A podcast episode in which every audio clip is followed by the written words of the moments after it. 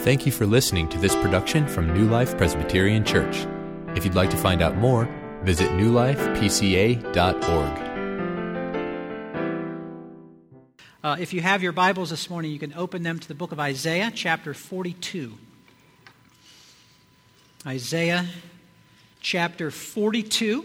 If you're here last week, uh, we preached on just one verse, and we're going to do that again today. Just one verse out of Isaiah chapter 42, verse 8 is what we'll be looking at. So, as you find your place to Isaiah chapter 42, verse 8, I would invite you to stand for the reading of God's word this morning.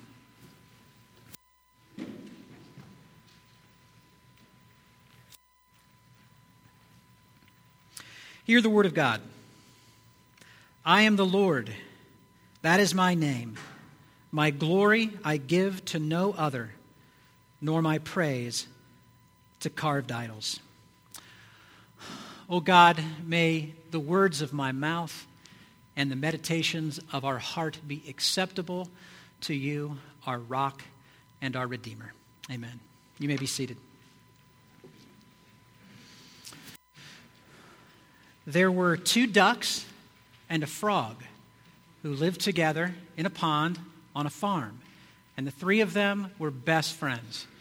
And during one particularly dry summer, the pond that they were living in began to dry up. So it became obvious that they were going to have to find another pond, which of course was no problem for the ducks because they could just fly to another location. But the frog was stuck. So what they decided to do was they would take a stick, and each duck would place the end of the stick in its bill, and the frog could hang on to the middle of the stick with its mouth as they flew to another location. And the plan worked magnificently. In fact, as they were flying to a new, new location, someone on the ground looked up and in admiration said, Wow, what a clever idea! I wonder who thought of it. And the frog said, I did. Splat. I'll give you a second to think about that because it illustrates the danger of the vice of vainglory. Now, vainglory is a term that you don't hear very often today, but it is considered one of the seven deadly sins in the tradition of the church, the sin of vainglory.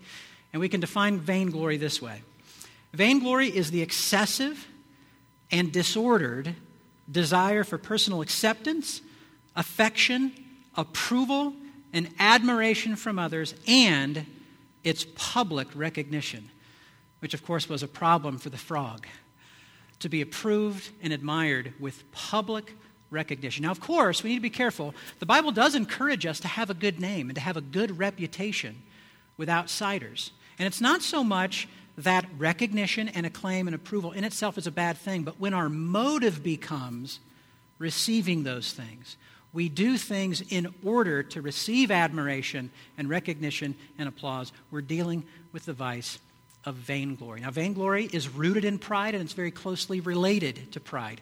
Gregory the Great lived in the 7th century said that vainglory is pride's immediate offspring. So they're closely related, related, but they're not exactly the same thing. In pride, we believe that we are genuinely superior to another person. Pride says, I'm better than you. And, and not just at certain things. I, as a person am a, and, and as a being, am better than you. That's what pride says. Vainglory, on the other hand, is not seeking so much superiority, but simply adoration and recognition, which again, by themselves, are not bad. But the seeking after the adoration and recognition as a motive for why we do what we do is vainglory. And where pride says, I'm better than you, vainglory simply wants to say, I'm more popular than you. I'm liked. I'm adored. I'm admired. I've benefited greatly from a book uh, that I've read on the seven deadly sins by Rebecca Konyndyk de Young. She's a professor at Calvin College in Grand Rapids, Michigan. Uh, she's written a book called Glittering Vices on the seven deadly sins, and she makes this helpful distinction between pride and vainglory. What makes vainglory distinct from pride is love of the show. The vainglorious seek whatever will bring in the most public applause, whether deserving or not. Vainglory is a desire for recognition and acclaim, pure and simple. In fact, the vainglorious will even sacrifice excellence for shallowness as long as it will make them popular. as long as it will make them more famous. Vainglory is style over substance, if the case demands it. I've heard someone say that the rock band Kiss, sorry for the image, the rock band Kiss changed the way that bands were defined as a success in the late 1970s. I've heard someone say that thanks to Kiss and all their emphasis on glamour and their marketing techniques of action figures and candy bars and movies and comic books, that you weren't a successful band when everyone agreed that you were making good quality music. What Kiss made it be is that you were a good band when every, or a successful band when everyone simply owned your records. They weren't necessarily good, it's just everybody had them. They were popular, not necessarily good. And this is what vainglory is after simple popularity. Vainglory is the perverted pursuit of popularity and applause at any cost. And God in our text says that He will not give His glory to another. But with vainglory, we want to claim that glory for ourselves. We want that glory for ourselves. I want us to consider three things in connection with vainglory this morning. I want us to look at the presence of vainglory, the problem with vainglory, and then conclude with the prescription against vainglory. But I want to start with the presence of vainglory. Where, if anywhere, do you see the presence of vainglory in our culture? Where do you see vainglory, this excessive desire for acclaim and approval and acceptance and adoration and the public recognition of it in our culture? Well, consider this. One of the most lucrative industries in our culture today is in the field of cosmetics and plastic surgery. Now, some plastic surgeries are necessary, but why is it that people who don't need surgery go get surgery to improve or apparently improve their physical appearance? Why do people spend inordinate amounts of money for that? Well, it's a symptom of vainglory. All of us read reports about approval ratings, right? Heard about someone's approval ratings, but have you noticed that what's being assessed there is not someone's actual job performance or even the level of production with an assigned task? It's just whether the public approves of them or not. And we sometimes just automatically think, think it's a legitimate category because we often operate on the notion that what really matters most is not real benefit, it's simple approval. It drives us, it's in our culture. We also see vainglory present in sports with elaborate touchdown dances designed to draw attention to the individual. Hey, look at me. Look what I've just done. I've even seen athletes, after making a spectacular play, do this. They point to their backs. You know what's on their backs? Their name. That's vainglory. Hey, look at me. The fashion industry and the modeling industry are often driven by vainglory, as is the fitness craze. Now, granted, being physically fit is a matter of health, but I mean, I'm convinced that a lot of fitness is pursued, not because it's healthy, but because it's an avenue toward admiration. And not just admiration, I think, I think with fitness, some people are motivated not with just being admired, but being found physically desirable by other people. A lot of times, our pursuit of fitness is driven by vainglory. We see it also present in our culture in reality TV. I mean, what makes people sign up for these things? to go on reality TV shows. Have you seen these bachelor or bachelorette shows? And I just wonder as I'm watching them, who in their right mind can think that the best way that they could meet their future spouse is in front of a dozen cameras on a nationally televised program through this game of a process of elimination? What would possibly motivate someone to go on a show like that? Well, I'm guessing in part, sometimes the motivation, in addition to money, is the chance to be famous. The chance to be famous. And you know what? It works. Reality TV makes people famous. And so we live in a culture that has celebrities that are famous for uh, being famous. They're famous for being famous. Why do we know who these people are? Now, if you don't know who these people are, it's probably just as well. But if you do know who these people are, why do you know who these people are? Why do any of us know who these people are? Well, people. People magazine. and things like that. That's, that's the kind of thing that tells us who we're supposed to know, who we're supposed to admire, who we're supposed to adore, who we're supposed to accept. People magazine. But I'm a people. You're a people. What do we have to do to get in People magazine? Because that way we can be famous. Ah, see, now we're no longer talking about just the presence of vainglory in our culture. When we start thinking about what can we do to get in People magazine and be famous, we're talking about the presence of vainglory in our own heart and in our own life. And it would be a very dangerous thing to assume that the danger of vainglory is limited to places out there. Because the truth is, vainglory is present in the church as well. None of us are above using religion and religious performances to draw attention to ourselves. None of us are above that. Think of the Pharisees in Jesus' day. In Matthew chapter 6, verses 1 through 8, Jesus warns his disciples not to be like the Pharisees because the Pharisees were giving and they were praying and they were fasting in order to be seen by others, for the purpose of being seen by them and to garner the praise of others. In other words, the problem with the Pharisees, it was a show.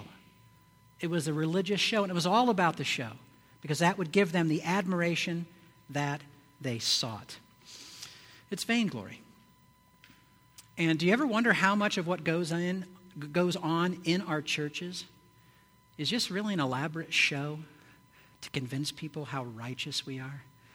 To convince people that we have it all together by the clothes that we wear? If we can just close our eyes and lift our hands during singing, we'll be known as devout, devoted worshipers. Or we might just strategically place our Bible open next to someone so they can see how much it's marked up, so they might be impressed with how studious we are of our study of Scripture. Or we want to make sure someone sees that we place that check in the offertory plate each and every Sunday. Or we might relish the opportunity to come up front and speak because it gives us the appearance of righteousness. I'm not trying to be overly harsh. None of these things are wrong in and of themselves. It's good to tithe. It's good to come up and share about God's grace and the power of His grace at work in life and in ministry. And it's right to be devoted in worship and to raise hands, holy hands. But when our motive is to advance our own reputation as a godly person, it's sinful it's vainglorious. And so the presence of vainglory is in the culture and it's in the church. But you really have to grapple this morning is the, you have to grapple with the question of is vainglory present in your heart? And as you think about that question, here's some other questions to think about how you can answer that question. Do you ever try to convince people that you are a better person than you really are? Well, have you ever been on a date? Have you ever made something up about yourself that was untrue to impress others? Do you have trouble saying no to people for fear of disappointing them? Are you a people pleaser? And if so, why are you a people pleaser? Is it because you need from them admiration and acceptance and approval? Do you ever do good deeds in order to be praised and recognized for it? Or maybe a better way to think about this question, I think it exposes it more in my heart to read it the second question. Have you ever been disappointed in doing a good deed because you weren't praised or recognized for it? Have you ever stopped doing something that was the right thing to do because no one else took notice? I'm not going to do that anymore. What's our motive in those kinds of situations? Do you select fashion and style at the expense of comfort? And if so, why? Why do you do that? Obviously, I'm, I do not um, are you often guided by the opinions of others rather than principle? Do you sacrifice principles in order to fit in or be popular? Peer pressure is driven by vainglory. Do you hesitate to share your faith because you're afraid of what others will think of you? How much of our failure to evangelize is about vainglory? and about our sin of vainglory. Here's a good one. Do you spend time in group prayer thinking about what you'll say to make you seem really spiritual? And then after your prayer, wondering afterwards if people were impressed? Be honest. That's how twisted we are in the sin of vainglory. Do you find yourself needing to be the center of attention in order to have a good time? And one that we could add to this are you excessively shy or easily embarrassed? Because that also could indicate an overemphasis, an inordinate desire for others to think well of you, and a fear of not having that. So, is vainglory present in your heart and in your life? Well, isn't vainglory present on some level for all of us? And is that really that big of a deal? Mean, what's the problem with vainglory? Well, that's the second thing I want us to look at this morning the problem with vainglory. Now, we do need to keep in mind that seeking glory is not in itself sinful. It's not a bad thing to seek a glory. The question is where and how do you find glory? How and where are you going to find that glory? Let me mention four problems with vain glory. First, it leads to other sins. I should just say other sins. It leads to other sins. Uh, vainglory breeds hypocrisy. Hypocrisy grows out of vainglory. Evagrius of Pontus, who was an early desert monk, observed that hypocrisy is the natural result of a heart sold out to vainglory. And it makes sense, right? Because with vainglory, we have to pretend that we're people worthy of admiration and approval from others, even when we know we're not a lot of the time. And so it's that pretending that is so closely related to hypocrisy. So there's a, there's a connection between what Jesus says about the Pharisees in Matthew chapter 6, how everything is a show, and what he says about the Pharisees in chapter 23. Verses 27 and 28, Jesus says this about the Pharisees Woe to you, scribes and Pharisees, hypocrites! For you are like whitewashed tombs, which outwardly appear beautiful, but within are full of dead people's bones and all uncleanness. So you also outwardly appear righteous to others that, that's what vainglory is about appearing righteous to others, but within, here's the reality you're full of hypocrisy and lawlessness. There's a close connection between vainglory and hypocrisy. But vainglory also leads to the sin of boasting. And here's where we see that with vainglory, we want the admiration and approval and acceptance and adoration of others, but we need it to be publicly recognized too. And isn't that what boasting is about? If you're not going to recognize how great I'm being here, if you're not going to applaud me, I'll applaud myself. That's what boasting is it's self applause and congratulations. And so, vainglory leads to other sins. But the second problem with vainglory is it seeks glory in the wrong things. In other words, vainglory seeks glory in things that are really vain and really empty they don't confer any real glory. I mean, think about it. We can seek to be admired and applauded and accepted by others for our level of lawn care. Right? That's possible. Wow. Get that how that guy keeps his lawn. Or perhaps how that lady keeps her lawn. And we, we relish being admired and noticed and appreciated for something like that. We might also seek to find glory in how clean our home is. Be known as the person whose house is spotless. And we relish that, and we take glory in it. We might take glory in our wardrobe. We might take glory or seek glory through the car that we drive. Or it might be that we don't drive a car, we drive a truck. And others should admire us and approve of us for that. Or somebody else, I don't drive a car or a truck. I ride a motorcycle. And we seek to be identified. We seek worth in that and glory in that. Or it could be our sports ability, could be our grades. Again, it could be religious activities.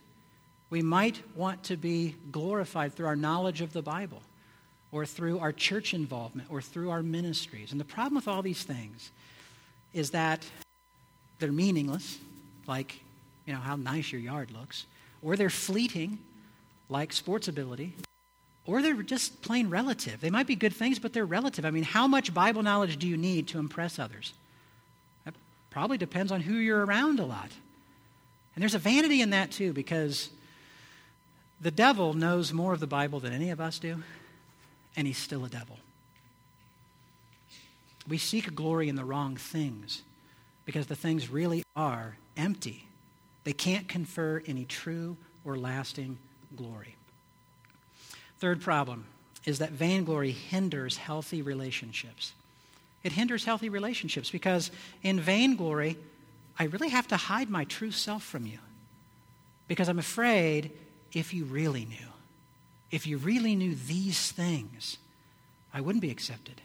I wouldn't be approved. So now we have to bear the burden of putting up a false front and keeping up appearances. And people don't really get to know who we are in our brokenness and in our need and in our difficulty, which that's part of who we are. But we have to hide that and shield that. And so it hinders our relationships. But another way that vainglory hinders healthy relationships is we tend in vainglory to view people either as obstacles or vehicles to our own program of self promotion and self glorification. See, if people are obstacles to that, we simply avoid them. We don't love them. We avoid people that don't make us feel good about ourselves. Never mind that they may not feel very good about themselves. Never mind that they are objects appropriate to love with the love of Christ. But if they don't work into our program, they don't make us feel better about ourselves, we avoid them. That's how we treat people who are obstacles. But if they are an aid to our program of self promotion and self glorification, we'll use them as a vehicle because we like to be around them. They flatter us, they make us feel good about ourselves. But this causes problems too, to use people as vehicles. It's a problem that Ed Welch, who's a Christian author, captures well in his book called When People Are Big and God is Small. Welch writes this As in all idolatry, the idol we choose soon owns us. It tells us how to think, what to feel, and how to act. It tells us what to wear. It tells us to laugh at the dirty joke. The whole strategy backfires. We never expect that using people to meet our desires leaves us enslaved to them. But that's exactly what vainglory does. We're left enslaved to the opinions and approval and acceptance and admiration of others. But notice that Welch touches on what is the biggest problem. And the fourth problem that I want to mention with the problem with vainglory, and that is vainglory is idolatrous. It's idolatrous. We want our glory to eclipse God's, and we care more for the assessment of others than we do about God's assessment. Remember, our text says that my glory I give to no other, nor my praise to carved idols. That's what God says. God alone is worthy of our praise, our worship, and our glory. But with vainglory, we want that glory above and apart from God. See, with vainglory, it's all about us. It's about our image, it's about our reputation, it's about our glory, not God's. Because the bottom line is this the bottom line with the sin of vainglory is that we want to be worshiped. That's what's at the heart of vainglory. We want to be worshiped by others as gods. We want to be loved. We want to be admired. We want to be adored. We want to be praised. We want to be exalted. We want to be magnified. We want to be glorified as God and above God. That's the heart of the sin of vainglory. And the problem with all of that, you may have heard me say this before. You cannot make people think that you're great and God is great at the same time. Which of those are you trying to accomplish in your life? In which program are you enlisted?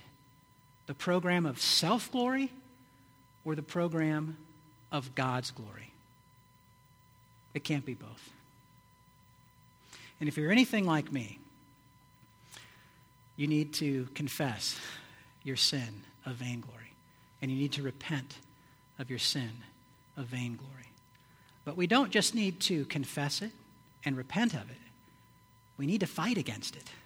And how do we do that? What is the prescription against vainglory? So that's what we're going to consider in conclusion the prescription against vainglory. Let me mention four things you can do to fight against vainglory. One, cultivate a servant's heart. At home, at work, and everywhere, have the mindset that you are a servant of the great king. And because you're a servant, seek out things to do intentionally that will go unnoticed and unrecognized because no one will know who's done it. Because doing these kinds of acts of secret service, we could call them secret service acts, that no one will know about, it allows us to let go of our need for recognition and applause. And so embrace opportunities to do such things as a discipline. Seek out things to do that you know will go unrecognized and unnoticed. in addition to that, you can resist some of the small daily things. Don't demand the best seat at the table or the most comfortable chair in the living room after dinner is over. Don't demand that. Don't be the one that always has to determine what's on the TV or what's on the radio. Don't always take the best parking spot, even when one is available, as a discipline. Because you know what? The person that eventually gets that spot is not going to thank you. Because they're not going to know that you left that spot. But as a discipline, you're detaching yourself from those kinds of things.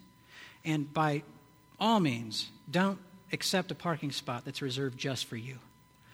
I don't know what the plans are for the new church, but please don't make parking spots that are marked out for me or Bob or Adam or Jesse or anybody else.